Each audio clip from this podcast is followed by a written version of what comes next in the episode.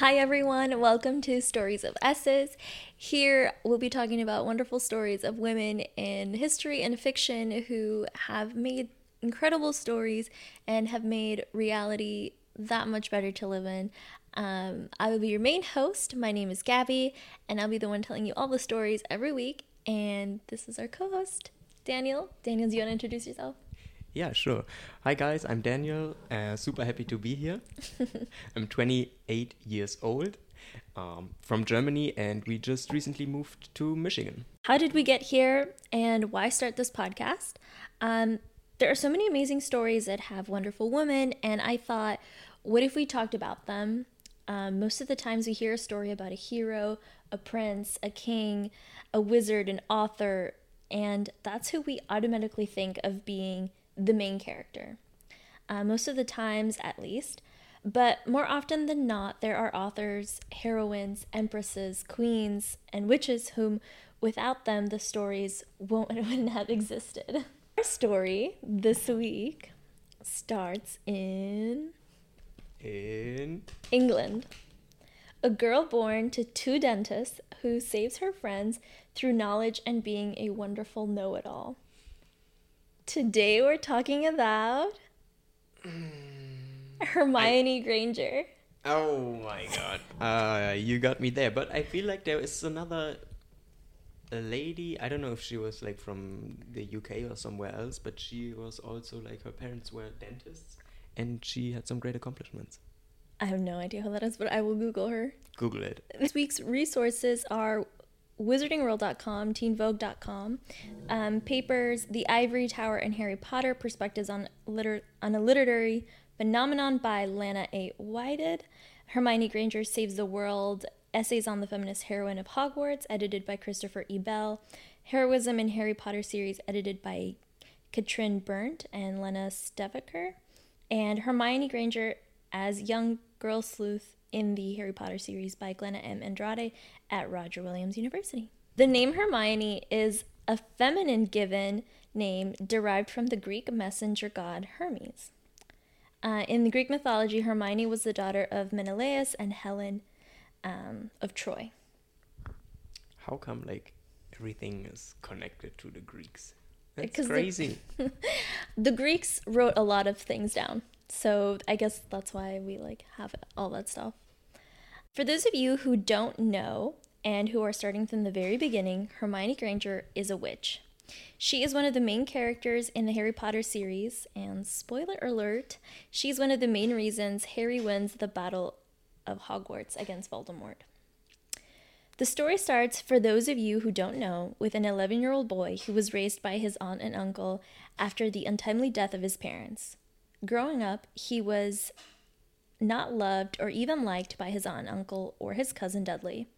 And one day he got an acceptance letter to study in the wizarding world at Hogwarts, a school for witches and wizards.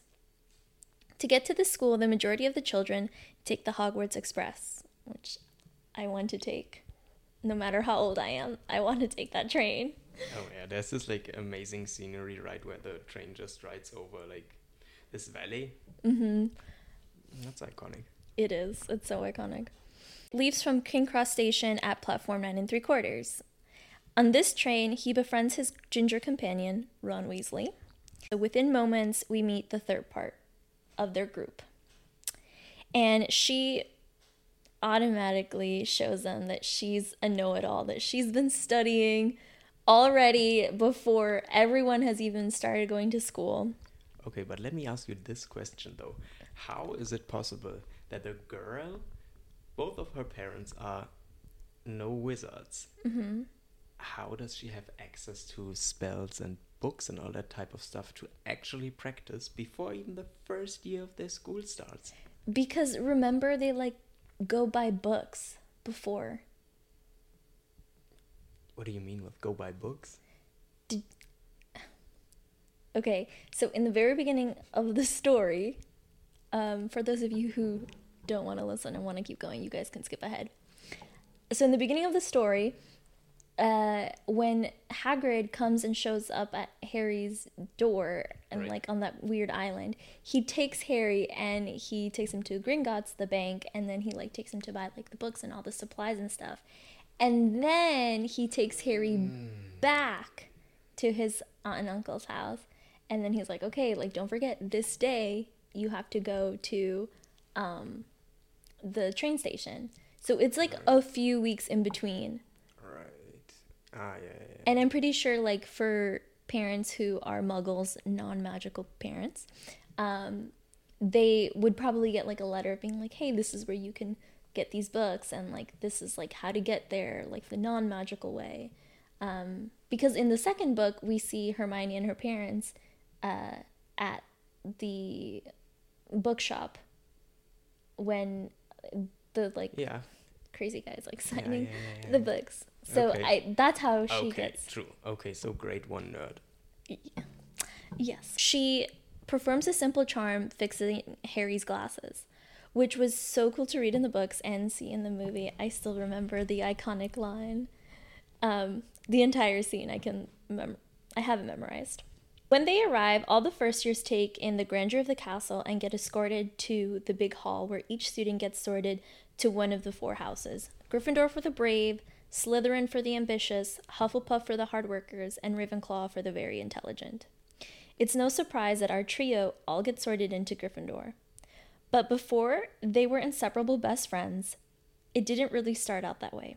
Hermione was a studious girl. She spent countless of hours in the library, reading and rereading as much of the material before coming to the school and being the brightest witch of her age from the very beginning. She w- was described as being a rule follower, a very by the book, literally, girl, and that was not welcomed by many, especially not by Ron, Harry Potter's best guy friend. It all changed on the Halloween night when a professor let in a troll to the school. Hermione, being hurt by something stupid Ron had said, was in the girls' bathroom all through dinner and didn't know about the commotion of the troll. Ron and Harry, seeing that the troll was heading her way, decided to be brave and go against a full grown mountain troll. Which was so disgusting, like when they like pulled out his boogers. Oh yeah, I really enjoyed that scene. Did you really? No, not really. I mean, not the part where they pull it out of the nose, but I like like the the animations. Like it was still like back in those days when like the animations were like very visible. Oh yeah. That it's like animations, but they did kind of a good job. I mean, they put like a lot of effort into that, like They producing did. that. And I love like the scene where like everybody's like at the dinner and if you didn't know in the very first movie, unlike the rest of the movies, all the food was real. Only in the first movie. Only in the first movie. Like all that mountains of food that you Mm. see, they're all real. Damn. They hired like all those professional product placers from McDonald's, Burger King, whatever, to make it look perfect. Yeah, maybe, but you can't even like but it's their like English food, so I don't know. Mm. Okay, let's keep going. During this iconic scene, Hermione, Ron, and Harry all work together to take the troll down and live to tell the tale. After that night, the trio solidified their friendship and became rather attached at the hip. And during the first epic quest Harry volunteers for, Hermione's study habits and ability to work well under pressure and remind the team that not everything can be solved by magic, but being intelligent and paying attention during herbology can quite literally save your life. In every book thereafter, she solves the puzzles. And she shows us that by doing advanced potion brewing. She is fighting for the liberation of elves and rights for magical creatures. She is given a time turner by one of the professors to be able to take more classes. She is always reading ahead and asking professors all the right and bold questions. And lastly, she learns that there's so much more good to be done with magic that will always beat the dark wizards and witches who are basically trying to wreak havoc. She's that good. During their fifth year, Hermione founded Dumbledore's army, and she was the one that convinced Harry to train their peers to defend themselves when Umbridge banned teaching defense against the dark arts. Hermione's planning and foresight was what brought their friends the skills they required in their time of greatest need. Their practices the badges for communication using the room of requirement became even more important as time moved forward. And all of this was because Hermione started it. She might not have been the best fighter, but she was undoubtedly the head of the operation. Mm-hmm. You know which scene I love? Like when they try to chase that dream room, like Malfoy and Filch, and they end up being in like the broomstick chamber. Yeah. that was really funny. I That really was that really one. good. I also like the music in the background. It's like very like silly, like doo, doo, doo. So after that, in the like the last movies, um, to save her family, her Muggle parents, she makes a huge sacrifice and wipes her parents' memory. They forget she ever existed, and any trace of her gets eliminated, which is really sad because like all the pictures, like it's no longer like mom, dad, and Hermione. It's like just mom and dad and like everything about her just erases from them like lit like physically and mentally Yeah, that's crazy. I mean, that's like a very bold move, like to protect them and just. I mean, imagine that like your parents won't recognize you anymore. That's crazy. yeah like and there's no way to like reverse it Mm. True. so it's like she had to make a tough decision but she did it like because she loved them so much so that's like mm. Hermione becomes the greatest witch of her age, more so in every book we read and every movie we watch. She was the self made hero by studying, by making friends, by standing up for those that very few people stood up for, even when they made fun of her for it. And most importantly, she was a change for girls and women everywhere. So, what does that change look like for us in the muggle world? A Teen Vogue writer puts it the best way possible by starting her open letter to Hermione with Dear Hermione Granger, thank you for showing me that my worth is not external. You represented a type of girl that I never seen popularized. You broke through glass ceilings or completely smashed them, showing millions of girls that internal power and worth comes from personality and not looks. You taught my generation that learning is an amazing thing and that being passionate and curious is not a negative characteristic. Hermione, thank you for opening up my mind to new possibilities. You may be fictional, but you inspired confidence and self love in countless generations of young girls. And that was like the huge Hermione effect. hmm And it made me think of something that my mom used to say. And she used to say, read and learn as much as you can because the one thing no one can take away from you is your knowledge and intelligence. That's true. That's true. She's like, money away. Like any physical thing, people can take away from you. But what you have in here, like, if you lose all your money, but you know how to do it, like, you know. If you lose, like, like your phone, and maybe not very applicable to me, but but you know how to get your way around. Like you don't need your phone. Um, I'm working on that one because I have no sense of direction. But really, like your knowledge and your intelligence, like that's just something that no one can take away from you. I agree. I agree too. Thanks, Mom. In one of the papers, the author writes that one of the reasons we have such a liking to Hermione is that Hermione takes up the sleuth role as the independent young female whose curiosity and intelligence induce her to take action in solving mysteries even when she must break rules, all the while showing confidence and competence while avoiding distractions, yet keeping her femininity as she tracks down research, pursues adventures, and fights villains, thereby restoring justice to society. She is such a. Further in the paper, um, it talks about the second year where Hermione, when questioned about the polyjuice potion, Hermione makes the moral decision that breaking the rules is better than doing nothing about the threat to the students, whereas Hermione's rule breaking in the Sorcerer's Stone doesn't reinforce the status quo of the female who disobeys authority to further the male's goals, rather than her personal ones, as Ruthann Mayes-Elma points out. Hermione is not punished by an authority figure in the Chamber of Secrets, thus avoids the traditional construction of gender. Additionally, in resisting Hogwarts male culture, she actually orders the boys to create a diversion so as to steal ingredients, a trait of independence. Hmm. And I think like Hermione, Hermione, like through all the books and like all her actions, she always acted very independently. She did not ask for like a lot of support. She did not tell anyone about her plans. She basically just did it, and then Ron and Harry like benefited from it, right? Yeah, they were like, "Oh yeah, that's a good idea," and she was like, "Yeah, I know." Which like when you read the books like back to back to back, and you like can see the progression, like how she grows up in every book. You see how she changes how she thinks, not in like becomes and conforms to what people want her to be, but she evolves and like adds more things to herself. She never takes things away, she always adds things, which that's so inspirational. She knows when to bend rules because they don't make sense. She sticks to who she is and grows and evolves in every chapter, like I said.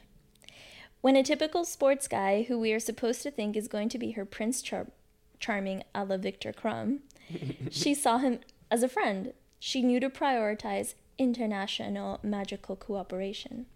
She taught us to value the heart, the mind, and the soul.